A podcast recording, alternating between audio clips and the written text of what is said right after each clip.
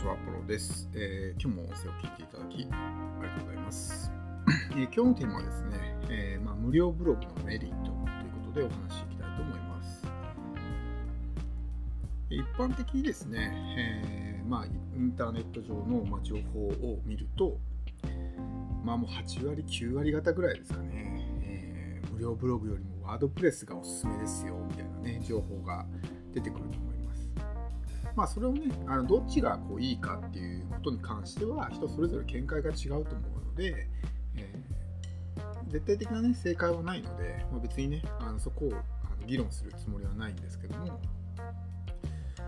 あんまりですねこう無料ブログの方がいいですよっていう人を見たことがないんですよね僕は。でも実はですね無料ブログにもいろいろメリットがあるわけですよ。まあ、どっかでもねお話ししたかもしれないんですけど例えば日記ブログを書いてる人そういう人っていうのはもう圧倒的にですねそのワードプレスよりも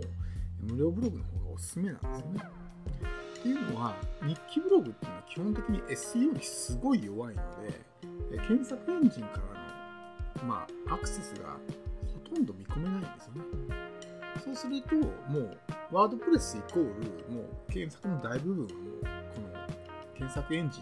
ンに依存してるわけなのでそこが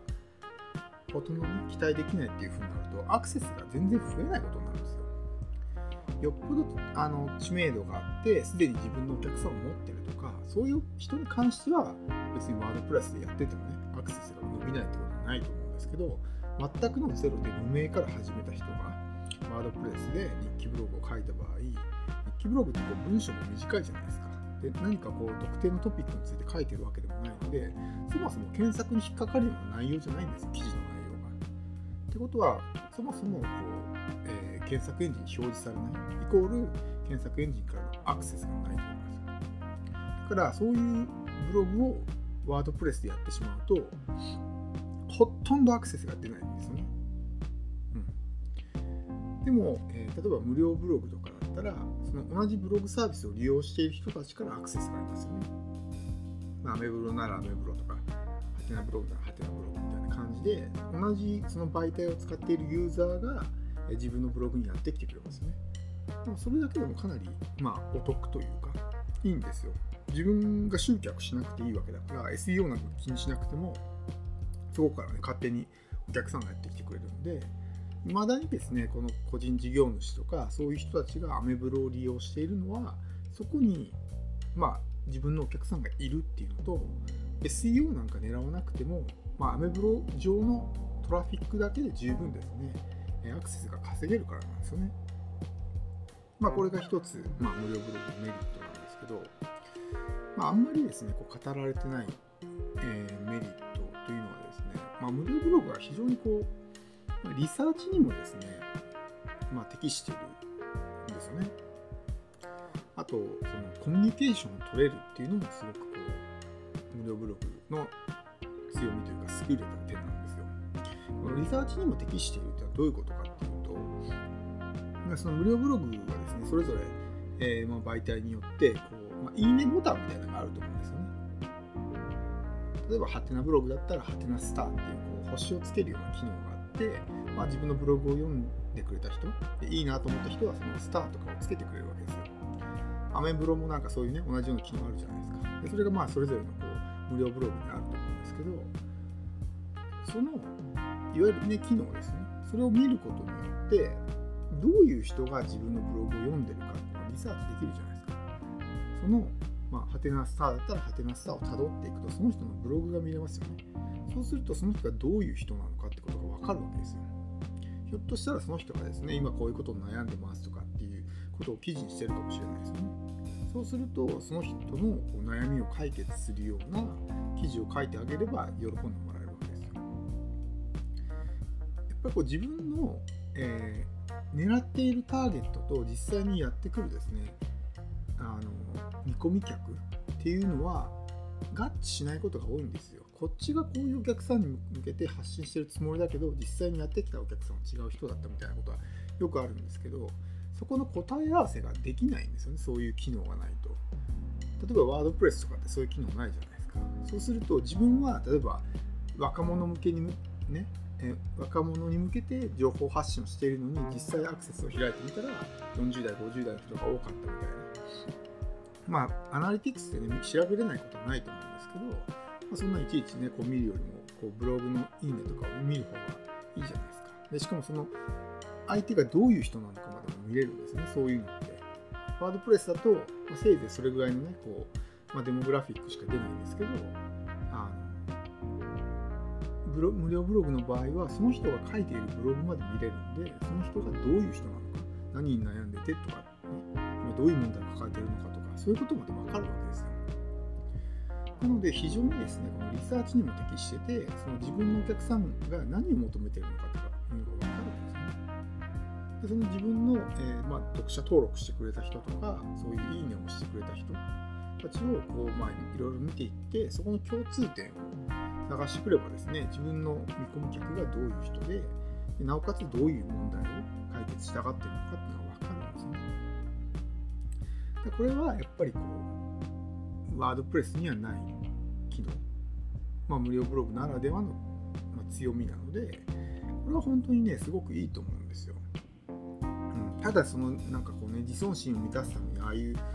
スターとかねそういうものをつけてもらってるだけじゃなくて実際はその自分のね読者がどういう人なのかを知れるっていうのがすごくいいんですよね、まあ、僕は全部のこの無料ブログを使ったことがないので、えー、ものによってはねその相手のブログまで辿っていけないものもあるかもしれないんですけどおそらく大抵のブログがねそのいいねとかをしてくれた人のブログを読めると思うんですよ。どういうものなのかって。せめてプロフィールぐらいは見れると思うんですよね、うん、だからそういうのってやっぱりワードプレスだと見えないじゃないですか。何十代男性ぐらいまでしか見れなくてその人が実際どういう人なのかっていうのが見えないんですよね、うん、だからそもそも自分の見込み客と、まあ、そのターゲットがマッチしてない可能性もあるしそういう答え合わせもできないんですね。で何をこう伝えればいいのかとかどういう商品を紹介してあげればいいのかってこともまあリサーチできないんですよ実際のところだからそういう意味でもすごく、まあ、無料ブログは、えー、なんでしょうねこう優れているというかいいんですよね。そしてもう一つがですねそのコミュニケーションが取れるっていう部分。無料ブログは、まあ、それぞれのユーザーがですねそういったさっきも言ったみたいに、まあ、そのいいねを押したりとか、えーまあ、そうコメントを残したりとかってねことができるんですけどそれをすることによってですねあの、まあ、偏方性の法則が働いて例えば他の人の、えブログにねいいねをしてあげたら相手もこういいねを返してくれたりするじゃないですか。まあ、そればっかりするのはちょっとどうかなと思うんですけどやっぱそれをすることによってこう密にコミュニケーションが取れてその人とのこう距離感が縮まりますよね。全く見ず知らずの人よりもやっぱりこういつもいいねとかをしてくれる人っていうのはすごくこう親近感が湧くじゃないですか。でいつもやってもらってると自分もお返ししないとなっていう気分になって、まあ、お返しするようになりますよね僕はあんまりコメント周りとかそういうなんかこうツールを使ったいいねを、ね、押しまくるっていうのは個人的に好きじゃないんですけどでもやっぱりその自分の、まあ、友達みたいなもんじゃないですか友達を大事にするみたいな感じでお互いにコミュニケーションを取る SNS もやっぱりそういうところがすごくいいと思うんですよねその一方通行の情報発信じゃなくてお互いにこう双方向のコミュニケーションが取れるっていうのがすごくいいんですよね。それがやっぱり無料ブログなんかは結構その SNS 的な要素も持ってるのでそうすることによってよりこう、まあ、読者をファンにしやすいというか、まあ、頻繁に例えばね相手の記事にコメントを残してあげたりとかすることによって、まあ、相手に、自分のことを認知してもらうだけじゃなくてちょっと特別なね感じで思ってもらうことができるわけですよ。なので、やっぱりこう、情報をね、こう一方的に届けるのもいいんですけど、忙しかったらなかなかですね、いろんな人のブログを読むってのは難しいんですけど、にしてもですね、やっぱり、そういう、まあ、偏方性の法則をうまく利用することによって、え一気に距離感が縮まったりね、え、するので、非常にまあ無料ブログがいいんですよね。ただやっぱりくれぐれもその、なんでしょうね、そういう、うん、コメント周り的な、相手のそのためじゃなくて自分のためみたいなね、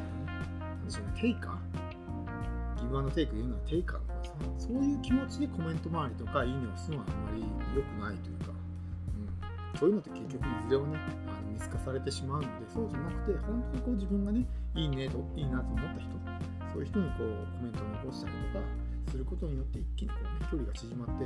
ひょっとしたらお互いにねこう頻繁にコメントし合う仲になったりするじゃないですか。やっぱそういうことがすごくインターネットの良さというか全く見ず知らずの人とすごく仲良くなれたりするっていうのが、まあ、ブログもそうですけど SNS とかそういうもののねすごくあの強みだと思うんで、えー、無料ブログはねそういう機能も備わっているので非常に、まあ、いいんですよね。だからまああのワードプレスもね、ダメとは言わないんですけど、やっぱりこう、なんかね、ネット上の情報を見てると、もうワードプレス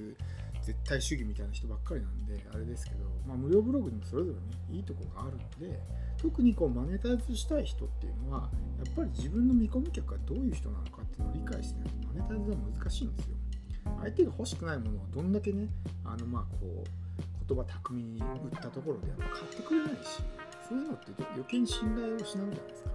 だから相手が欲しいものを言ってあげればそんなセールスなんかしなくてもこう売れるんですよね相手が欲してるものをこういうのありますよって紹介するだけでそれ欲しいってね向こうから言ってくるんですよ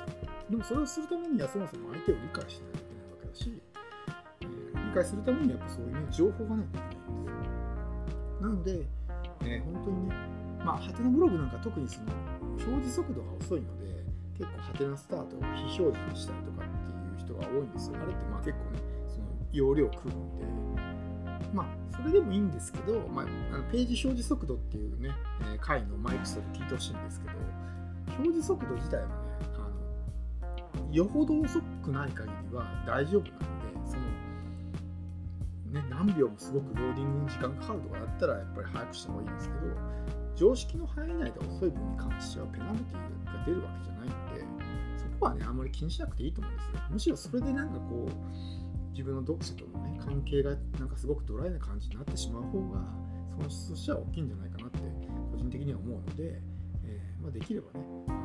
そういうものを使えるような、ね、状態にした方がはい、えー、では今日の音声は以上です。最後まで聞いていただきありがとうございました。ところでした。